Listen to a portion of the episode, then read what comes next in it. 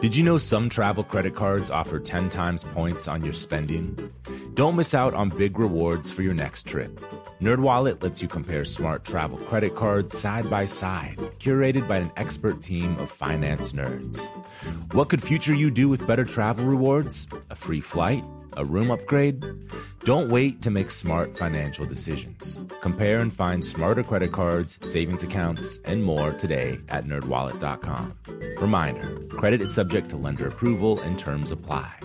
NerdWallet, finance smarter. The most innovative companies are going further with T-Mobile for Business. The PGA of America is helping lower scores and elevate fan experiences with AI coaching tools and 5G connected cameras. AAA is getting more drivers back on the road fast with location telematics. And the Las Vegas Grand Prix is powering race day operations with 5G connectivity, giving fans an experience at the speed they deserve. This is accelerating innovation with T-Mobile for Business. Take your business further at t-mobile.com/now. Willie Nelson, Waylon Jennings, Kris Kristofferson. Before they were legends of outlaw country, they were lost souls looking for their sound. Don't miss Mandy Moore in the new scripted Audible original, The Boar's Nest Sue Brewer and the Birth of Outlaw Country Music. Discover the true untold story of the extraordinary woman behind the outlaw country music movement and its biggest stars. Hear how one woman's vision and her tiny living room, far from Nashville's Music Row, became the epicenter of a musical movement. Mandy Moore as Sue Brewer in The Boar's Nest. Listen now at audible.com slash The Boar's Nest.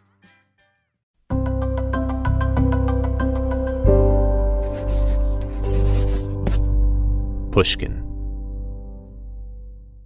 Hey, this is Justin Richmond, host of Broken Record.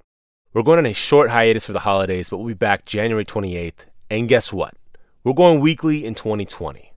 Super excited, and trust me when I say we have some great shows coming up for you guys. But while you're waiting, we wanted to give you a chance to check out another great show from Pushkin Industries. It's called Cautionary Tales, and it's hosted by Tim Harford, who hosts some great shows for the BBC. In the episode you're about to hear, Tim explores a pivotal performance by one of the great jazz improvisers of all time, pianist Keith Jarrett. His solo live shows are known to be among the best concert performances ever. None of them are ever the same. His shows are so special that I remember spending an entire paycheck when I was only 16 to catch him in downtown LA, and it was worth every last cent. But in order for him to walk out on stage and improvise, he needs conditions to be perfect. He's a notorious control freak who demands complete quiet from his audiences. No talking, coughing, walking to or from the bathroom, just complete attention to the music. Meanwhile, Jarrett's most famous recording comes from a show where nothing was right. So, why was this concert that should have been terrible one of the best of his career? That's Tim's starting point. But his quest for an answer leads us to David Bowie and producer Brian Eno. You'll want to hear this episode, believe me. Here's Tim Harford.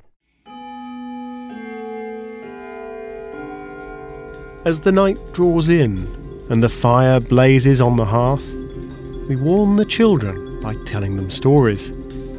The juniper tree teaches them, oh, I don't know what, it's just horrendous, don't Google it. But my stories are for the education of the grown ups, and my stories are all true. I'm Tim Harford. Gather close and listen to my cautionary tales.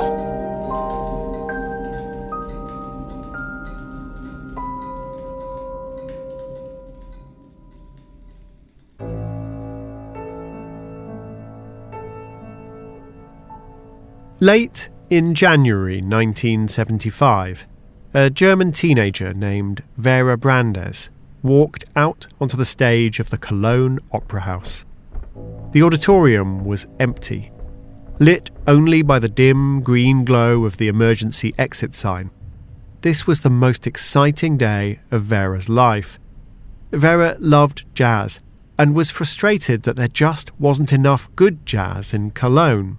So, at the age of 16, she had started to arrange concerts herself. Tonight would be the fifth, and by far the biggest. Vera Brandes had persuaded the Cologne Opera House to host a late night concert of jazz from the American pianist Keith Jarrett. A remarkable venue for a remarkable 29 year old musician. Jarrett had already played with greats such as Art Blakey and Miles Davis, but now he was on his own. The vast auditorium was sold out. 1,400 people were coming, easily the largest audience for Jarrett's tour of improvised piano performances. In just a few hours, Keith Jarrett would walk out alone on that stage. He'd sit down at the piano, and without rehearsal or sheet music, he'd begin to play. But right now, Vera was introducing Keith to the piano in question, and it wasn't going well. Jarrett looked at the instrument a little warily, played a few notes, walked around it, tried a few more. His producer, Manfred Eicher, joined in. Neither of them spoke to Vera. Instead, they were huddled together. Then Manfred Eicher came over to Vera. If you don't get another piano, Keith can't play tonight. There'd been a mistake. Jarrett was and is an exacting musician. He likes things to be perfect, absolutely the way he wants them. And he'd requested a specific piano, a Bösendorfer Imperial. The Opera House had told Vera Brandes they had just the thing, but somehow the piano on stage was nothing like what had been promised. As Vera Brandes remembered, they found this tiny little Bösendorfer that was completely out of tune. The upper and the lower octave was wrecked. The black notes in the middle didn't work, the pedals stuck. It was unplayable. Absolutely unplayable. And quite understandably, Jarrett didn't want to play it. And when it became clear there was no way to get a replacement piano on stage, when it became clear that it was the unplayable piano or nothing, Keith Jarrett opted for nothing. He walked out into the rain, leaving a bedraggled Vera Brandes trailing behind him, begging him not to cancel. When 1,400 people showed up for their late night concert, Vera Brandes was going to find herself facing a riot. You're listening to another cautionary tale.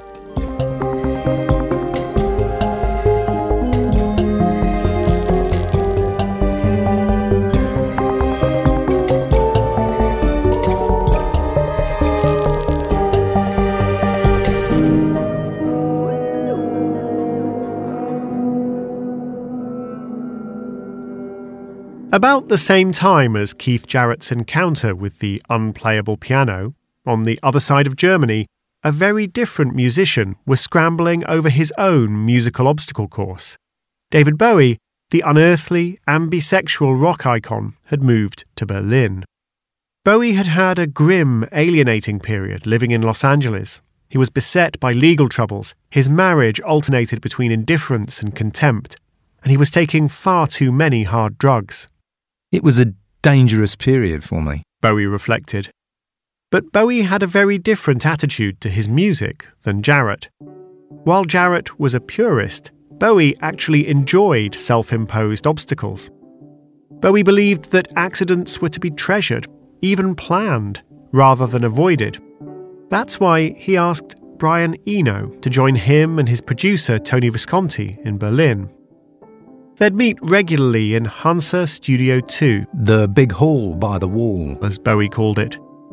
It was a beautiful parquet floored concert hall, popular for recording chamber music, and a few hundred feet away from the shadow of the Berlin Wall. Eno took to showing up at the Hansa studio with a soft black box containing a selection of curious cards he called oblique strategies. They're quite simple, these cards. Small black text on a white background, curved corners. They're about the size of playing cards, although there are more than a hundred of them, making a thick deck to be shuffled and consulted. Each card has a different instruction, and you never know which one you're going to get. Eno once told me you have to pick one. If you don't like it, tough. Whenever the studio sessions were running aground, Eno would draw a card at random and relay its strange orders. Be the first not to do what has never not been done before. Look at the order in which you do things. Emphasize the flaws. change instrument roles. Sure enough, during the recording of David Bowie's Lodger album, Carlos Alomar, one of the world's greatest guitarists, was told to play the drums instead. Another guitarist, Adrian Belew, was asked to improvise a solo in response to a recording that would eventually become the single Boys Keep Swinging. Sorry, what key is that in? Don't worry about the key, just play. Belew described the experience. It was like a like a freight train coming through my mind. It's an amazing solo, though.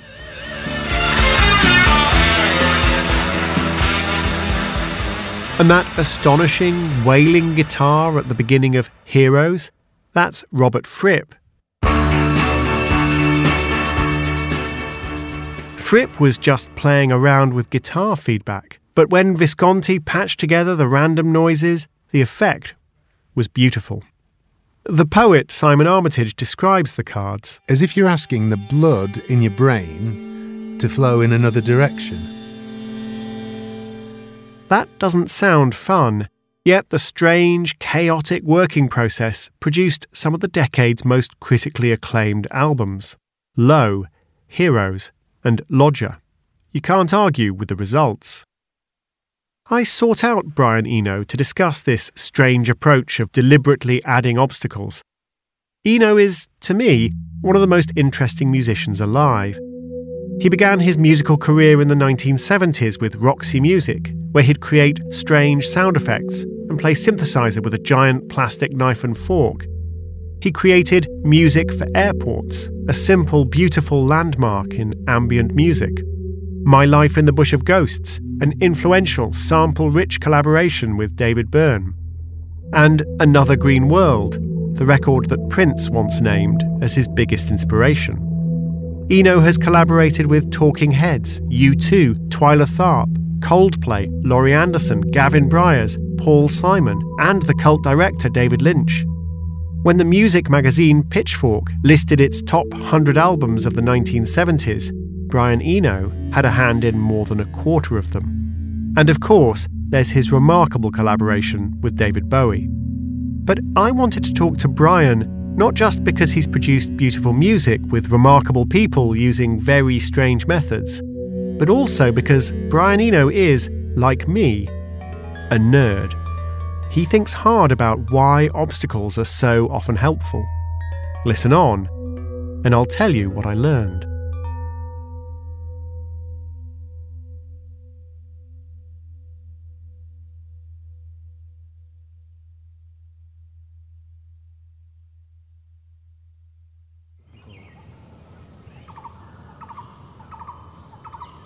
You know that feeling of being a tourist in a totally foreign land?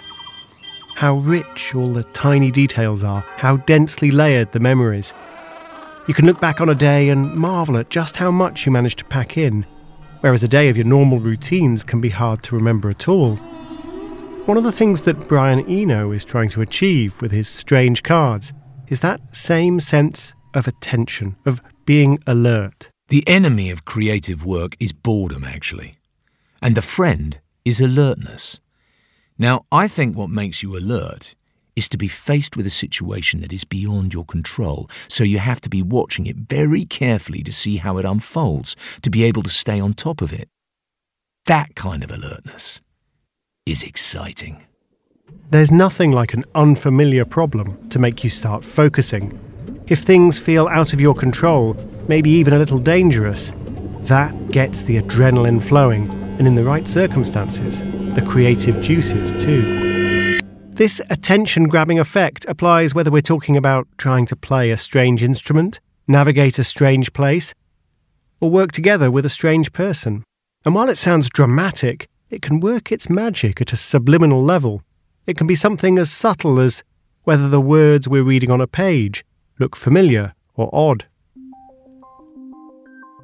Consider a study by the psychologists Connor Diemand-Yauman, Daniel Oppenheimer, and Erica Vaughan. They teamed up with high school teachers, getting them to reformat the teaching handouts they used. Half their classes, chosen at random, got the original materials in standard fonts such as Times New Roman. The other half got the same documents reformatted into one of three challenging fonts the dense text of Haettenschweiler, the cursive flourishes of Monotype Corsiva, or the zesty bounce of Comic Sans italicized. These fonts are, let's be honest, distracting and hard to read, but the ugly fonts didn't hamper the students at all.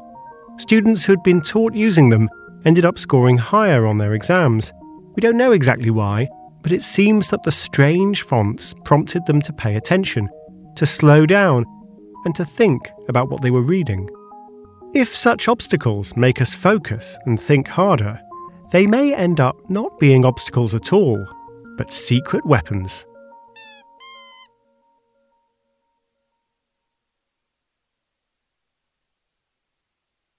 There's a second reason that the oblique strategies may have helped David Bowie. They pushed him to try something fresh. Brian Eno described to me the tendency of highly skilled musicians to end up exploring a narrow territory because it's the only place they feel completely comfortable.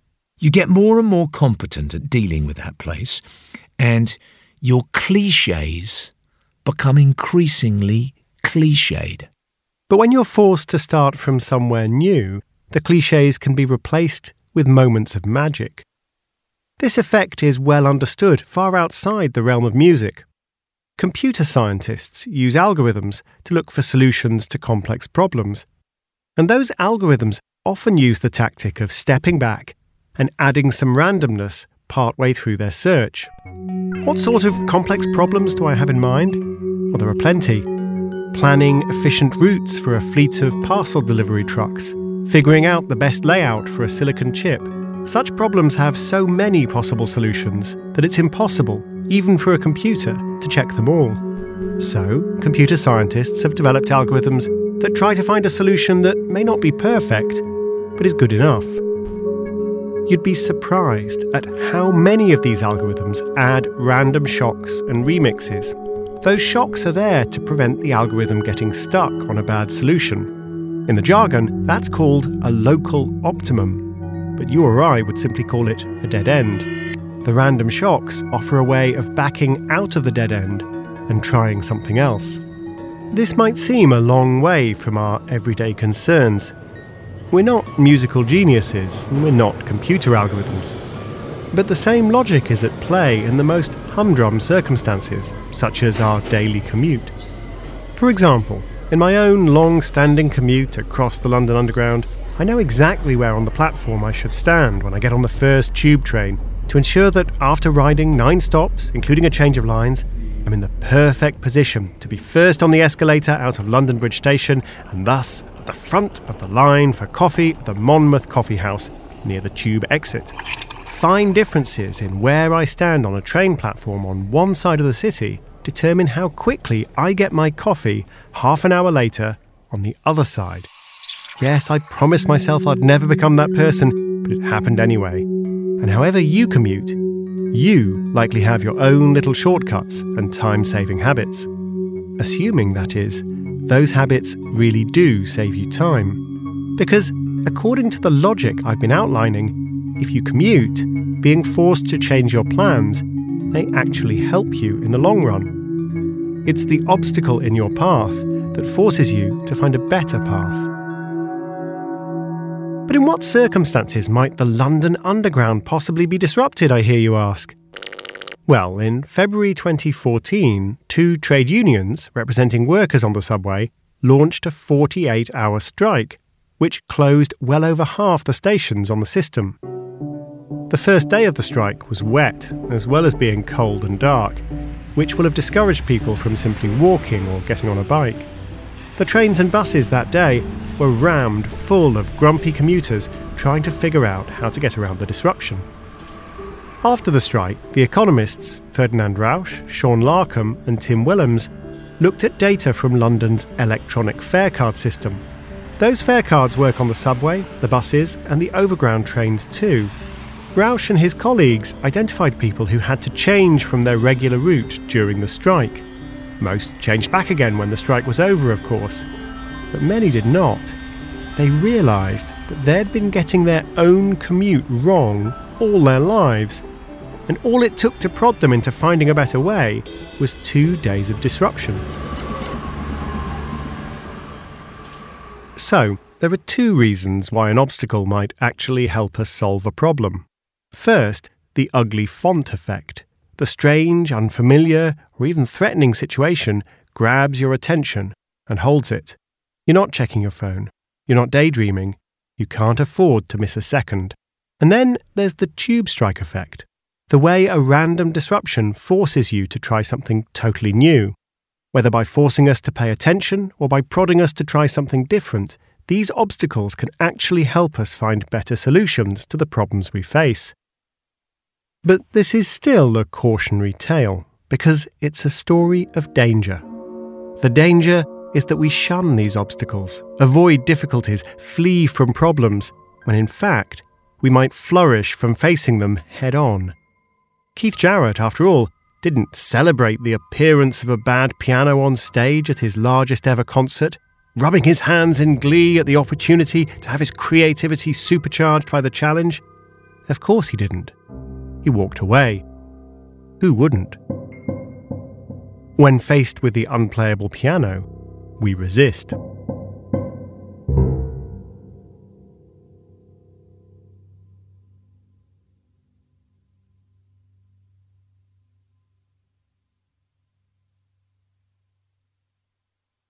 We resist all sorts of obstacles, but the most obvious example of this resistance comes when the obstacle is a strange or unfamiliar person. There's a large body of research that suggests a diverse group of people, I mean, people of different ages, genders, nationalities, professions, and political views, that diverse group of people is more likely to find solutions or make better judgments than a group full of lookalikes, everyone echoing everyone else. When pulling together a team, our instinct is to go for quality, the best people we can find. But perhaps instead, we should be going for variety. One analogy is that different perspectives, skills, and experiences are like different tools in the toolbox. A well stocked toolbox is more useful than a case full of hammers, even if they're really good hammers. But while we should be looking for a diverse group, we tend to gravitate to the familiar friends rather than strangers, people who look and sound like us, who reflect our own views and make us feel comfortable. We're hammers looking to get cozy with other hammers, and we view wrenches and screwdrivers and saws as awkward misfits. There's an elegant experiment that underlines this point, conducted by the psychologists Katherine Phillips, Katie Liljenquist, and Margaret Neale. They gave murder mystery problems to students these problems consisted of dossiers of information, with alibis and evidence, witness statements, and a choice of three possible suspects. So, who committed the crime? The researchers divided the groups into two sets at random. In one set, the murder mysteries would be solved by four people who knew each other, four friends. In the other set, the dossiers would be given to three friends and one stranger for maximum awkwardness. You can see where I'm going with this. Obviously, I'm going to say that the groups with the stranger solved the problem more effectively, which they did. But the scale of the improvement may surprise you. The groups of friends did better than a random guess between the three options, but the groups with a stranger did much better yet, with a success rate of 75%. In fact, the groups with the stranger were as far ahead of the groups of friends as the groups of friends were ahead of pure random guesswork. But what's really interesting is not just that the groups with the stranger made smarter decisions, but how they felt about it. When the scientists interviewed the groups of four friends, they had a nice time and they also thought they'd done a good job. They were complacent. When they spoke to the three friends and the stranger, they hadn't enjoyed themselves, and they were full of doubts about whether they'd chosen the guilty man. I think that really exemplifies the challenge.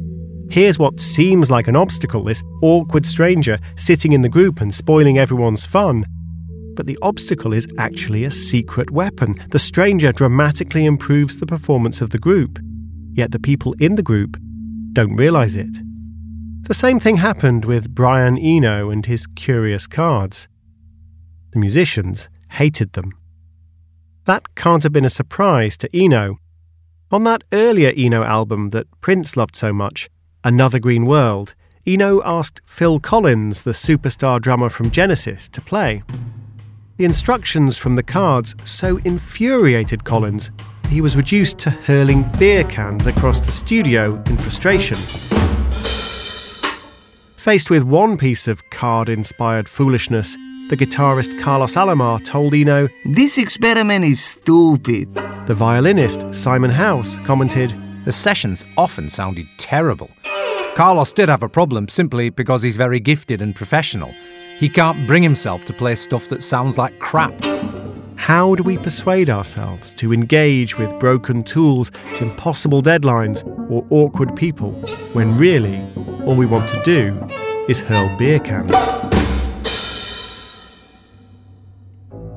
Back in dark, rainy Cologne in 1975, young Vera Brandes was in big trouble. An opera house full of paying customers, an unplayable piano, and an understandably reluctant Keith Jarrett. So she did the only thing she could.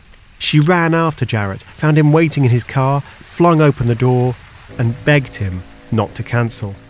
And Keith Jarrett, looking out at this rain drenched teenage girl, took pity on her. Never forget. Just for you. Keith Jarrett would play after all. While a tuner worked to straighten out some of the kinks in the unplayable piano, Vera Brandes took Jarrett and Manfred Eicher to an Italian restaurant to get some food before the show. Jarrett barely had time to bolt down a few mouthfuls of pasta before rushing back to the opera house to face the piano. The instrument was now in tune, but still had some silent keys, a malfunctioning sustain pedal, and was harsh and tinny in the upper register. And of course, not being a full sized concert grand, it was simply too quiet. If played in the conventional style, it would never fill the vast auditorium with music. But it was too late to back out now. Utterly alone, in front of 1,400 people, Jarrett walked back out onto the stage of the Opera House. He sat down at the unplayable piano and began. The minute he played the first note, everybody knew this was magic.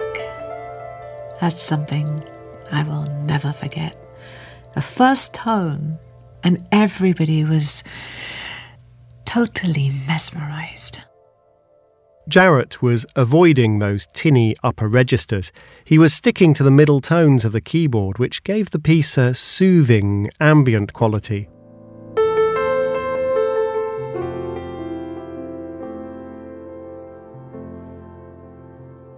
His left hand produced rumbling, repetitive bass riffs as a way of covering up the piano's lack of resonance.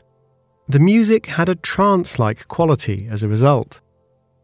But Jarrett couldn't simply relax into that easy listening zone because the tiny piano simply wasn't loud enough.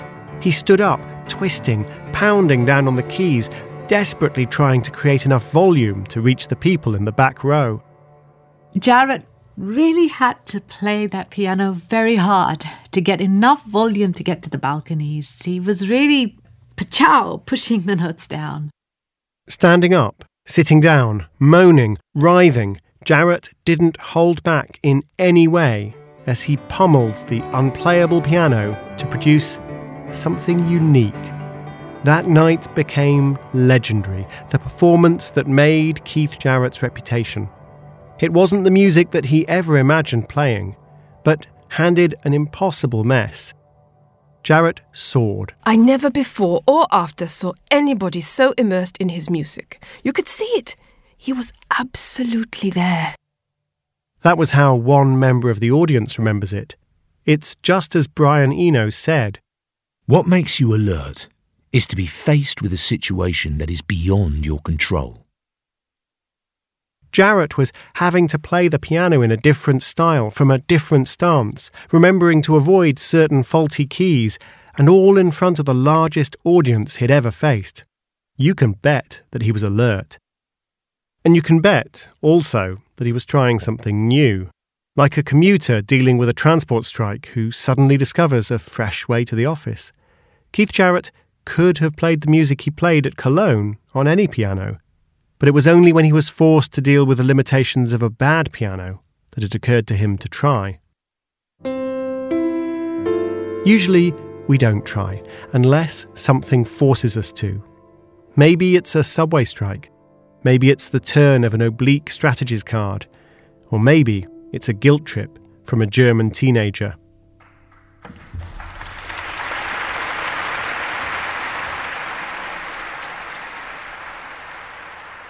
You might wonder why Keith Jarrett and Manfred Eicher even bothered to record the concert when they expected it to be an embarrassment.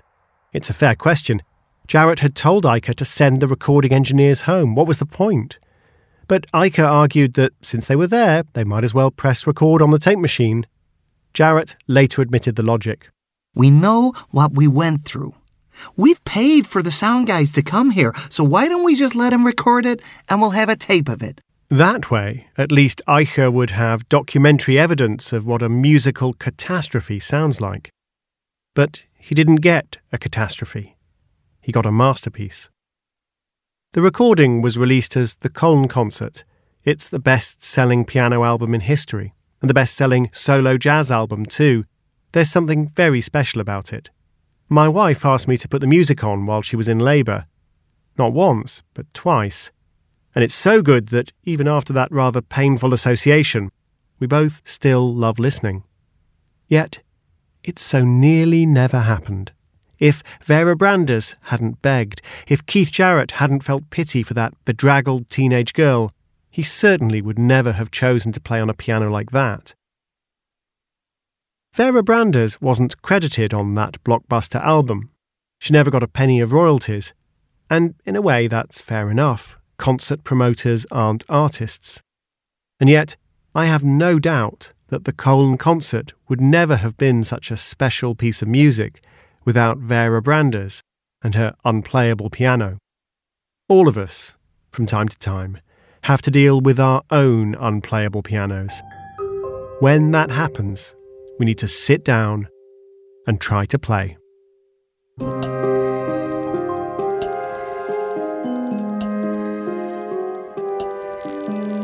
You've been listening to Cautionary Tales. And if you liked this particular episode, I wrote a book about these ideas. It's called Messy. You might like it. Cautionary Tales is written and presented by me, Tim Harford. Our producers are Ryan Dilley and Marilyn Rust. The sound designer and mixer was Pascal Wyse, who also composed the amazing music. This season stars Alan Cumming, Archie Panjabi, Toby Stephens, and Russell Tovey, with Enzo Cilenti, Ed Gaughan, Melanie Gutteridge, Masayo Munro, Rufus Wright, and introducing Malcolm Gladwell. Thanks to the team at Pushkin Industries, Julia Barton, Heather Fain, Mia Lobel, Carly Migliori, Jacob Weisberg, and of course, the mighty Malcolm Gladwell. And thanks to my colleagues at the Financial Times.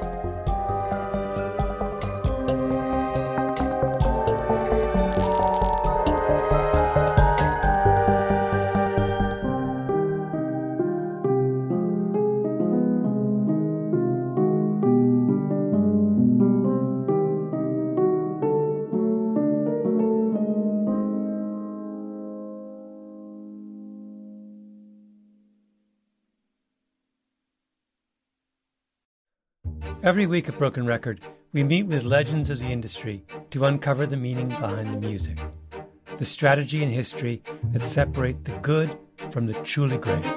That's what Marc Chaikin does, but for the U.S. stock market. Mark is a creative legend in his own right. He worked on Wall Street for 50 years, invented three new indices for the NASDAQ, and has predicted some of the biggest market shifts of the past decade, including the recent mania in AI stocks. Now, Mark says we're seeing a similar shakeup in the financial markets. He's calling this a new dawn for the U.S. stock market and predicts dozens of specific stocks will soar in the next 90 days. He put everything you need to know in a new presentation specifically designed for people off Wall Street. You can watch Mark's presentation for free at newstocktrend.com right now. Again, the link to watch is newstocktrend.com. That's newstocktrend.com. Musora is your access to online music lessons for guitar, piano, drums, and singing. This is your chance to reignite some old musical passions or pick up an instrument for the first time. Connect with more than 100 of the world's best teachers and musicians. You'll get seven days totally free to try it out, and then it's just $30 a month, less than a single private lesson. I mean, why do we do Broken Record? Not just because we love hearing from great musicians. We do it because we think that there is something beautiful about the appreciation of music. Don't you think we need more of that in our lives these days? That's the mission of Musora to inspire, educate, and connect musicians. Enjoy unlimited personal support, weekly live streams, student lesson plans. It's like having a personal music teacher, only much, much better. Just go to Musora.com, M U S O R A.com, to start a new musical journey today.